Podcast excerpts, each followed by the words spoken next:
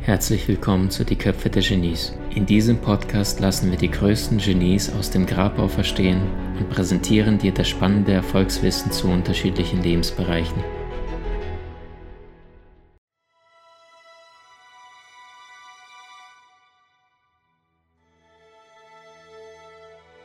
Nur wenn ich die Bedürfnisse meiner Mitmenschen kenne, kann ich sie auch motivieren. Es ist nicht entscheidend, was ich sage, sondern was der andere hört. Nur ein Mensch, der Selbstvertrauen hat, kann das Vertrauen anderer erwerben. Heute geht es um eine absolute Meisterin des Wissens. Sie legte den Grundstein für Persönlichkeitsentwicklung im ganz deutschsprachigen Raum und wird von vielen Menschen zu Recht als wandelndes Lexikon genannt. Sie ist die Grande Dame der Persönlichkeitsentwicklung, der Kommunikation und des gehirngerechten Lernens. Allein bis zum Jahr 2000 verkaufte sie knapp zwei Millionen Bücher. Ihr Name ist Vera Felicitas Birkenbiel. Am 26. April 1946 ist sie in München geboren. Aufgewachsen ist sie als die Tochter des Personal Trainers und des Unternehmenberaters Michael Birkenbiel. Schon als Jugendliche gab sie ihre ersten Nachhilfestunden für Ausländer in deutscher Sprache. Da sie allerdings in Deutschland ihre Schulausbildung nicht abschließen konnte, weil sie unter anderem zu viele Konflikte mit den Lehrern und mit den Ausbildern hatte, entschied sie sich damals, den großen Schritt in die USA zu wagen, um dort zu studieren. Denn in den Vereinigten Staaten zählt es nicht, woher du dein Wissen beziehst, du kannst mit einer Studienberechtigungsprüfung zugelassen werden. Weil man allerdings erst ab 21 Jahren als volljährig dort galt, musste sie einige Schwierigkeiten auf sich nehmen, um dann letztendlich mit Psychologie und Philosophie zu starten. Dort lernte sie auch ihren späteren Ehemann kennen. Im Jahr 1969 begann sie zu publizieren und ging mit dem Konzept des Brain-Friendly Approaches an den Start, was nichts anderes bedeutet wie das gehirngerechte Lernen. Für den Ausbau und die Verbreitung ihrer Lernkonzepte gründete sie später 1973 das Institut für gehirngerechtes Arbeiten. Somit wurde innerhalb der kürzesten Zeit das gehirngerechte Lernen als ihr Markenzeichen bekannt. Denn Sie hatte vor, Manager und Geschäftskunden auszubilden, weil diese vor allem mit einer Flut von Informationen sich auseinandersetzen mussten und innerhalb der kürzesten Zeit viel aufnehmen mussten. Dieser gehirngerechte Ansatz basiert vor allem auf den grundlegenden Arbeitsweisen unseres Gehirns und kann daher in unterschiedlichen Lebensbereichen angewendet werden. In Bereichen wie Selbst- oder Stressmanagement, im Bereich der Kommunikation, des Konfliktmanagements, beim Verhandeln oder im Verkauf oder beim Lernen. Eine besondere Stellung nimmt allerdings das Sprachenlernen ein, was Birkenbiel ebenfalls entwickelte und darauf bestand, dass es auch möglich ist, ohne Grammatik zu pokeln oder Vokabeln nach und nach auswendig zu lernen, sondern das Sprachenlernen vor allem dann am schnellsten funktioniert, wenn es mit dem Unterbewusstsein mit einbezogen wird, das heißt das Lernen in das Langzeitgedächtnis aufgenommen wird. Mit ihrem Ansatz wollte Vera Birkenbild vor allem ihre Leser und die Teilnehmer ihrer Seminare von Gehirnbesitzern zu Gehirnbenutzern machen. Damit galt sie als eine der ersten Erfinderinnen des Infotainments, das heißt informieren und unterhalten, also Information und Entertainment. In den 90er Jahren war sie wohl die bekannteste Trainerin im ganz deutschsprachigen Raum. Unter anderem holte sie zudem Größen wie Brian Tracy nach Deutschland, Brian Tracy ist der Mann, der weltweit die meisten Bücher zu unterschiedlichen Themenbereichen zur Persönlichkeitsentwicklung geschrieben hat und vor allem verkauft hat.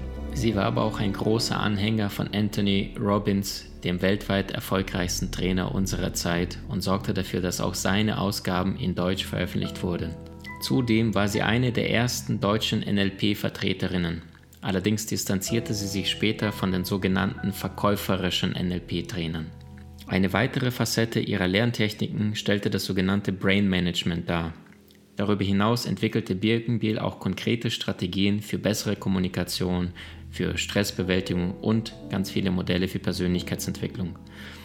Drei konkrete Modelle aus ihren Werken möchte ich dir jetzt hier vorstellen. Eins davon heißt die ABC-Liste und zapft dein Unterbewusstsein an, also dein inneres Archiv. Wie funktioniert das Ganze? Relativ einfach. Alles, was du brauchst, ist ein gewisses Problem oder eine Fragestellung. Beispielsweise, wie kann ich doppelt so viel verdienen? Wie kann ich innerhalb von zwei Monaten leichter abnehmen? Wie kann ich dieses Problem lösen? Das ist einfach nur eine Frage oder ein konkretes Problem mit Frage versehen.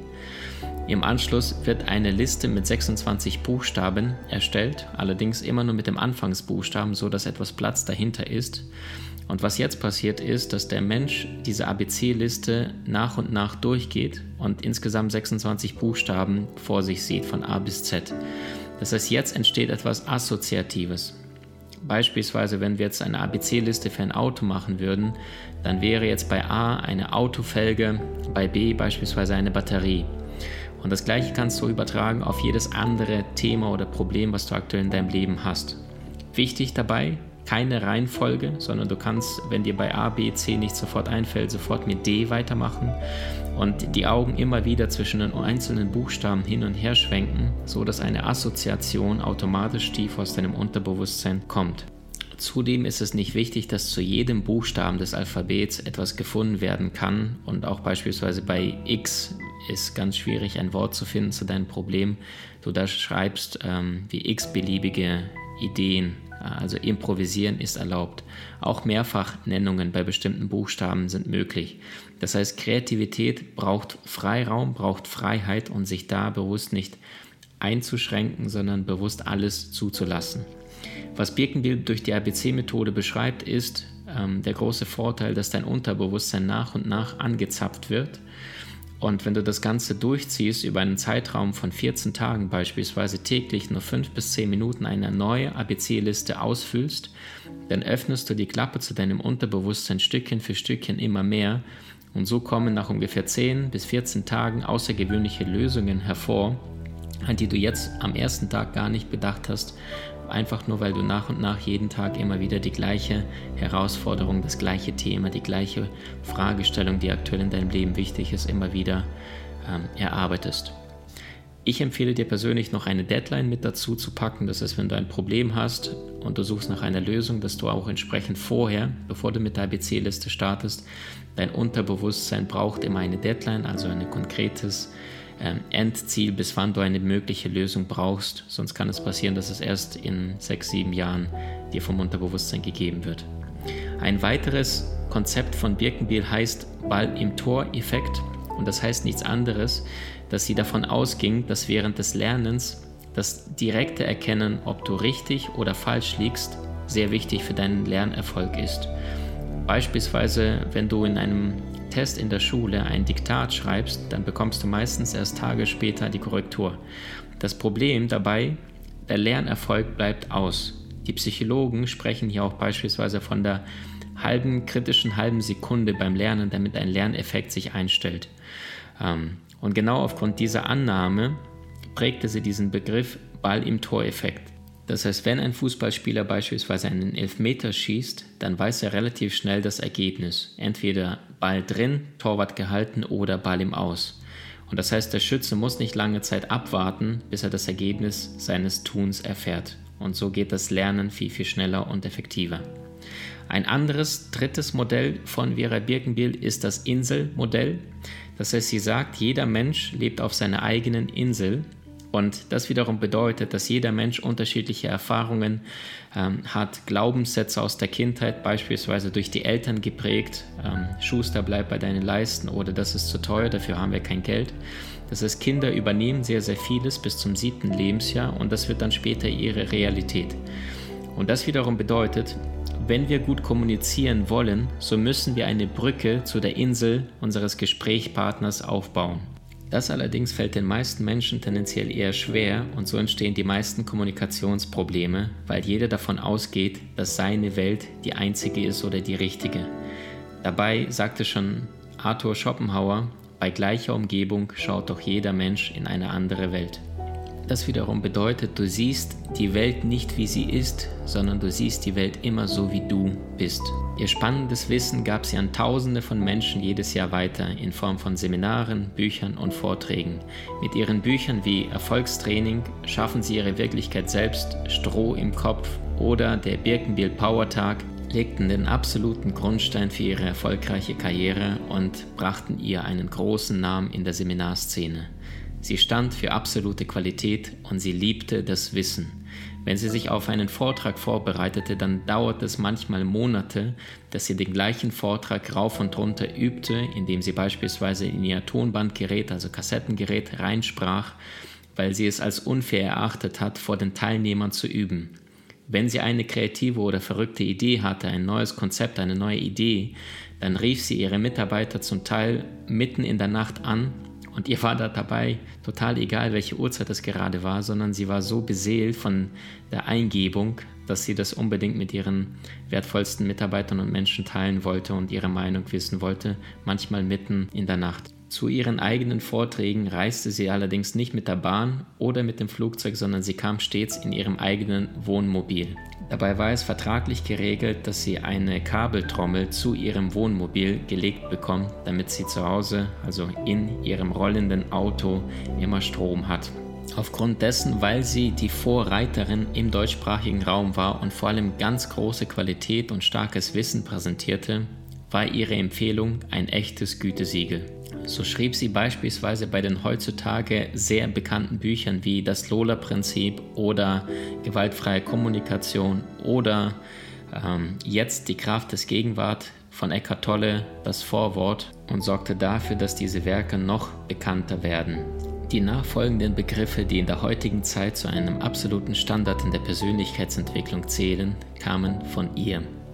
Brain-friendly, gehirngerecht, gehirngerechtes Lernen, Wissensnetze oder das Reptiliengehirn. Bei ihren Vorlesungen achtete sie immer darauf, dass es stets spannend ist und bezog vor allem die Emotionen der Lernenden mit ein. Dabei setzte sie gerne Geschichten und Metaphern ein und anhand von Witzen verdeutlichte sie beispielsweise Kommunikationsmodelle und Sprachmuster der Menschen. Sie war sehr belesen und hatte auch kein Problem damit, ihre Quellen mit anderen Menschen zu teilen. Deswegen findest du auch zahlreiche Videos bei YouTube, wo sie andere spannende Dozenten, Professoren und Menschen, die Bücher geschrieben haben, empfiehlt. Wie allen Menschen, die das erste Mal etwas Neues präsentieren, hatte auch sie mit vielen Menschen zu kämpfen, die vor allem ihre Arbeit in der Luft zerrissen. Nur wenige erkannten damals von Anfang an das Potenzial, das in der Methode des gehirngerechten Lernens liegt. In der Geschäftswelt war sie allerdings eine der gefragtesten Coaches und ihre Management-Seminare waren legendär. Allerdings in der akademischen Welt hielt die Kritik lange an. Zudem wurden ihre Konzepte sehr oft beklaut und als Neurodidaktik verkauft. Heute werden an einigen Universitäten die Dozenten nach ihrer Methode ausgebildet. Im Jahr 2000 wurde sie in die Hall of Fame von German Speakers Association aufgenommen. 2010 wurde sie mit dem Coaching Award für besondere Leistungen und Verdienste ausgezeichnet. Die weltlichen Erfolge wie Geld oder Materielles waren ihr stets egal. Deswegen kleidete sie sich auch eher nach Lust und Laune und trug häufig T-Shirts über einem Pullover. Sie selbst sagt, ein Mensch, der sich hauptsächlich um die Befriedigung seiner Statusbedürfnisse kümmern muss, hat noch nicht genügend Kraft, sich selbst zu verwirklichen. Er verwirklicht lediglich seine äußere Schale, gewissermaßen seine Verpackung. Im Frühjahr 2011 wurde bei ihr Speiseröhrenkrebs diagnostiziert. Kurz darauf unterzog sie sich einer Operation und starb noch im gleichen Jahr im Alter von 65 an einer Lungenembolie.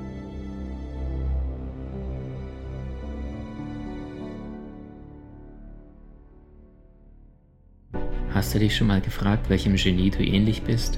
Mach einen kostenfreien Test und lerne von den spannenden Videokursen aus unserer Online-Akademie unter köpfe-der-genies.com.